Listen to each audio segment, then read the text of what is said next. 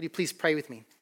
Now, Lord, take my lips and speak through them. Take our minds and think through them. Take our hearts and set them on fire with love for you. Amen. Amen. Please be seated. Well, good morning. good morning.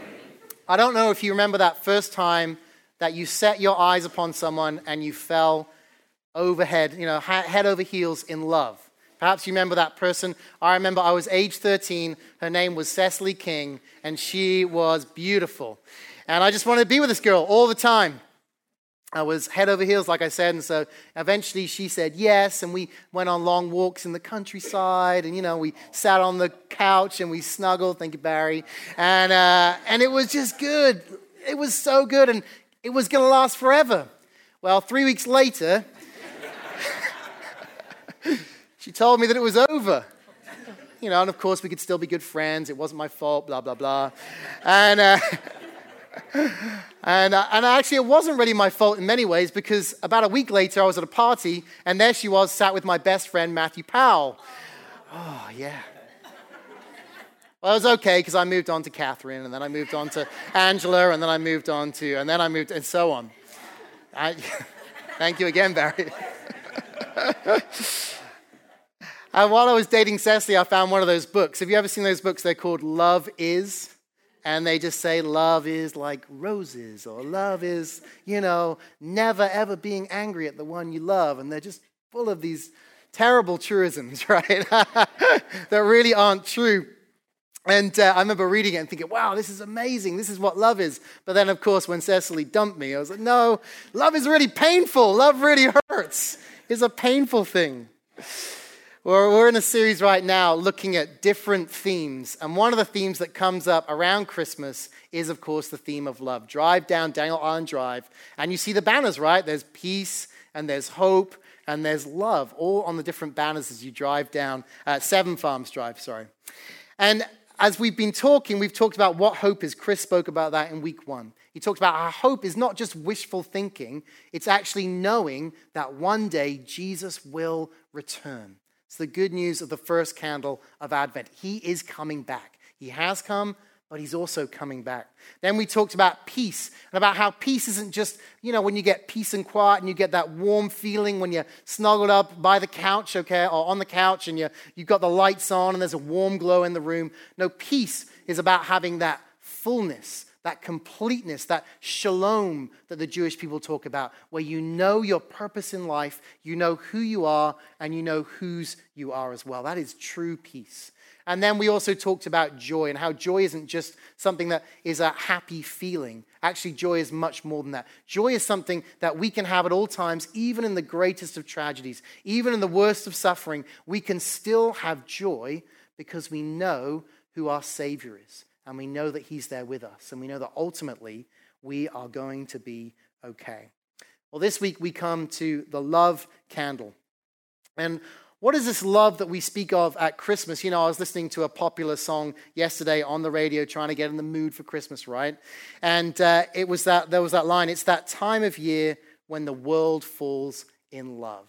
There's this sense, isn't there, that romantic love even is heightened at this time of year when it's Christmas and things just start to, you know, people often make marriage proposals, people have weddings and so on because it's a beautiful time of year.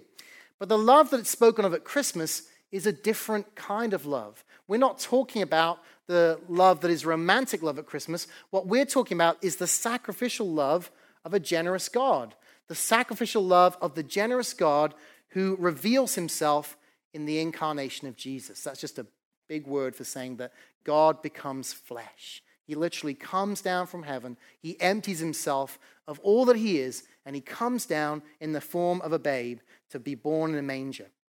So, I want to talk a little bit about that today. What does that mean for us, and what is that kind of love? So, let's turn to our uh, Bible passage for today. It's from John chapter 3, and it's verses 16 through 21. And it's perhaps one of the most famous passages in the whole of Scripture, at least the first verse. You've probably seen the guy standing at the football match behind the goalpost, right? John 3:16, okay? It's one of those verses that is iconic in American culture and around the world as well. But the context for this story, if you don't know already, is that Jesus is talking to a man called Nicodemus. Now, Nicodemus is one of the Pharisees. In fact, he's not just one of the Pharisees, he's one of the 70 Pharisees that rule over Israel. The religious leaders, the Sanhedrin, they would meet together and they would be the ones who would take charge. And Nicodemus wasn't just one of the 70, he was known as the teacher of Israel as well, which likely means that he was the one who was esteemed as the highest teacher in Israel. Well, Nicodemus comes to see Jesus. Now, he doesn't just come at any time. When does he come? He comes at night. Why would he come at night? Maybe a little bit embarrassed to come to this young rabbi and ask him the questions he needs to ask. Basically, wants to find out who are you and what are you doing here? And he comes, and Jesus tells him right away that Nicodemus himself, this Pharisee of Pharisees, this ruler in Israel, needs to be born again. He needs a new start. Now, Nicodemus probably would have had some idea of what being born again means, but he shares with him, well, well, how can I possibly get back up in my mother's womb and be born again? What does that mean? And Jesus tells him that he needs to be born of the Spirit, of water and the Spirit, that he needs a complete rebirth through repentance and through being baptized and then being filled with the Holy Spirit. And that's the background to this passage. Because then Jesus shares a bit more about what this means. And we get to verse 16, and he says this For God so loved the world that he gave his only Son, that whoever believes in him should not perish, but have eternal life. What he's trying to explain to Nicodemus and to anyone else who'll listen is that God is love, and that love gives. Love gives. It's the first thing that we see in this passage. And the word used for love here, something we talk about fairly often, is agape. It's that sacrificial love, that love that gives even to the point of hurting. It's not the feeling kind of love that we might experience in that more romantic type of love. What he's talking about is that he is willing to give of himself to the point that it hurts, the point that he's willing to give his only son to die for you and for me, because that is the kind of love he feels for his creation, or he has for his creation. I was reminded a bit of a, a, small piece of this this week as I was watching the news, and there was this great story about a police officer in Colorado. In fact, she was a school resource officer, but a police officer none the same. And this lady was someone who just loved kids. And she loved kids so much, she decided that I don't just want to, you know, help the kids in school. I just want to help any kid. And if I can do that anyway, I'll do it. So I'll become an organ donor right now. And so she became a donor who was willing to give a piece of her liver to any child that would need it. Well, a child came up, a 12 year old boy, and they showed him uh, on the screen being interviewed. This kid had this great knowledge of airplanes. He was walking all around this air hangar, talking about the airplanes. You could tell this kid had a joy for life, even in the midst of his suffering, even in the midst of this disease that was gradually killing him. And this woman gave a part of his liver, and they showed the pictures beforehand. And he was this skinny, scrawny kid with yellow skin who was gradually dying. And there he was on the screen. He'd had the transplant about a year ago, and he looked so healthy and so full of joy. And it was incredible because she had given of herself at great cost that he might live. And this is just a small taste of God's love for us, isn't it? It gives us an idea of what it might be like for us to love others also. That there's a cost when we choose to love God and receive his love to then also give as others give in that way. Well, the second thing that we see is that God not only uh, gives and gives of himself that we might have eternal life, no, God's love also saves. Look at verse 17. For God did not send his Son into the world to condemn the world, but in order that the world might be saved through him.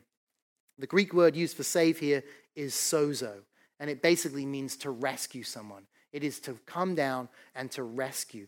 Now, notice it's not God who condemns people. Sometimes people look at that passage and say, well, God condemns people. But notice this if you move on to verse 18, it says, Whoever believes in him is not condemned, but whoever does not believe is condemned already.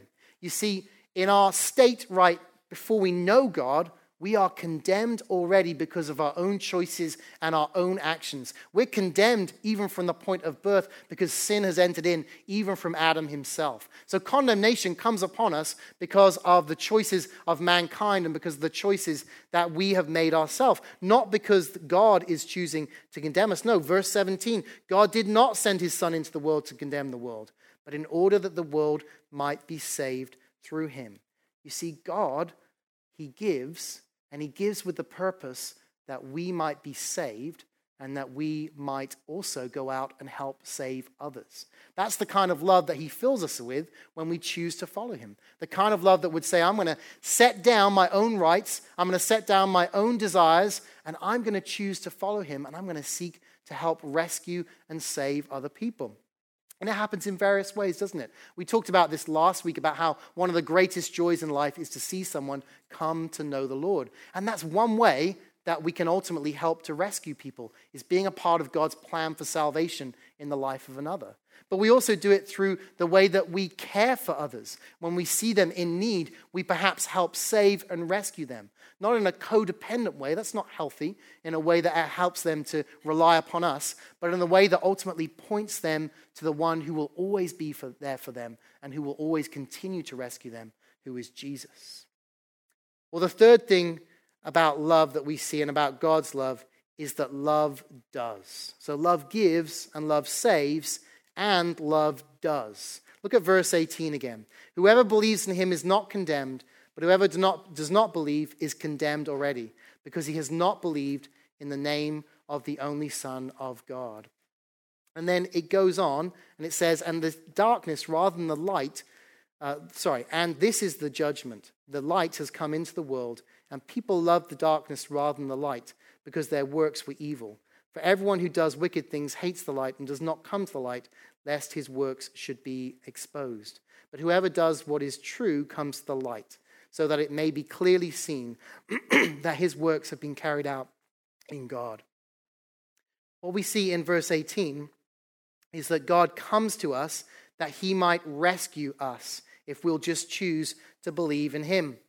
You see, love is a verb. It's a doing word, isn't it? It's something that you try and hopefully live out each day in your daily life, not just through your words, but ultimately through your actions. Love acts when it sees a need. James chapter 2 speaks to this. Says, What good is it, my brothers, if someone says that he has faith but does not have works? Can that faith save him?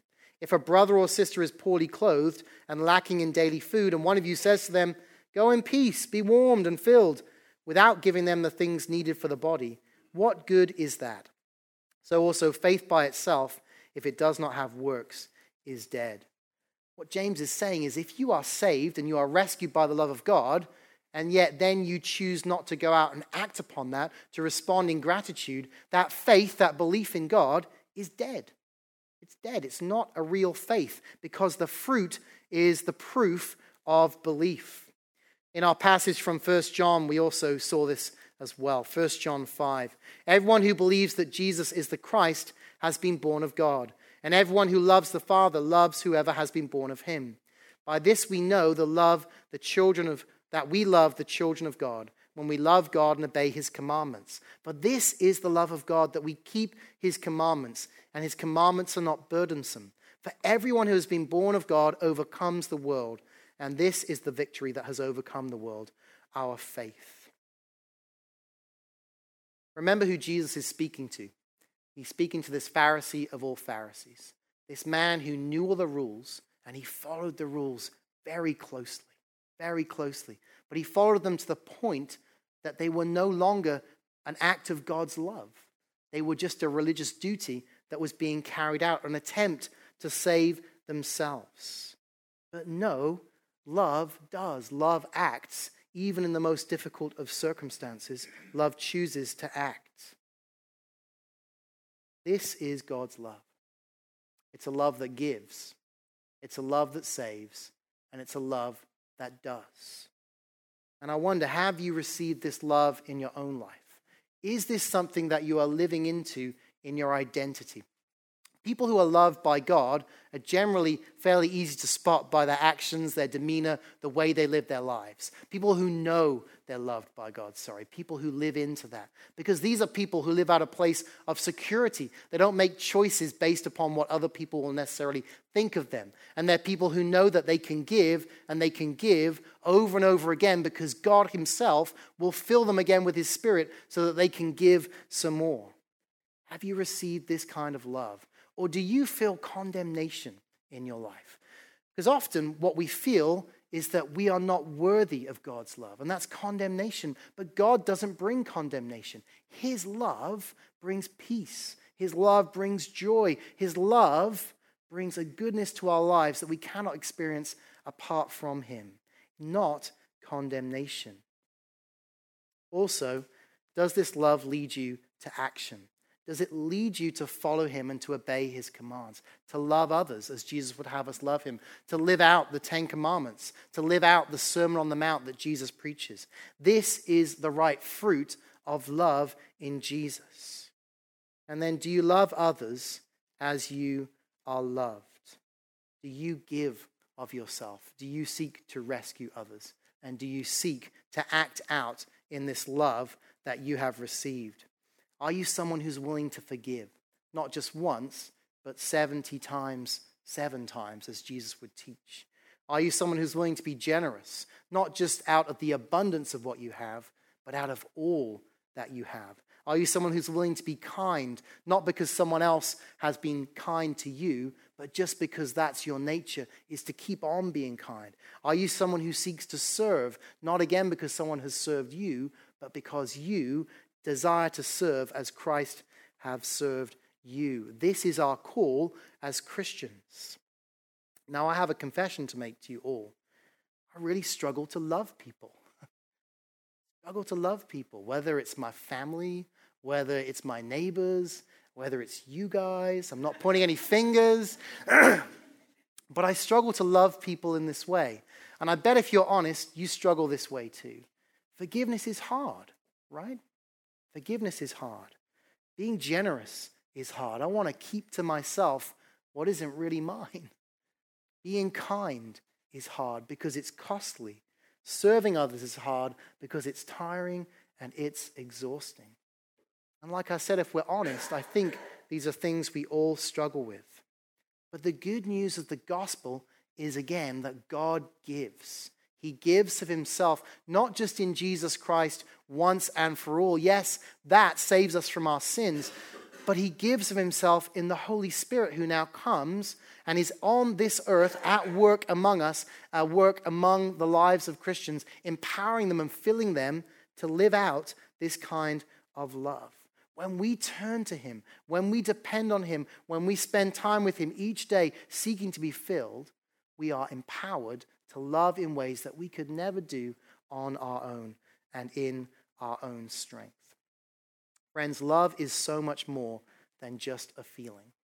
Love is a choice that we make each day, empowered by the love of God by His Spirit. Will you join me in seeking to love others well, even when it's costly and even when it's tiring? This is the love that the world needs to see this Christmas time and always. Let's pray. Heavenly Father, thank you for the love of Jesus shown upon the cross of Calvary. Thank you that you loved us so much that you sent your Son. You sent God Himself. You sent yourself to come to this world and to live and die among us that we might be people uh, who are adopted into your family when we repent and we choose to follow you. Now help us to love others well in response. Might we be people who give of ourselves over and over again, but empowered by the power of your Holy Spirit. In Jesus' name I pray. Amen.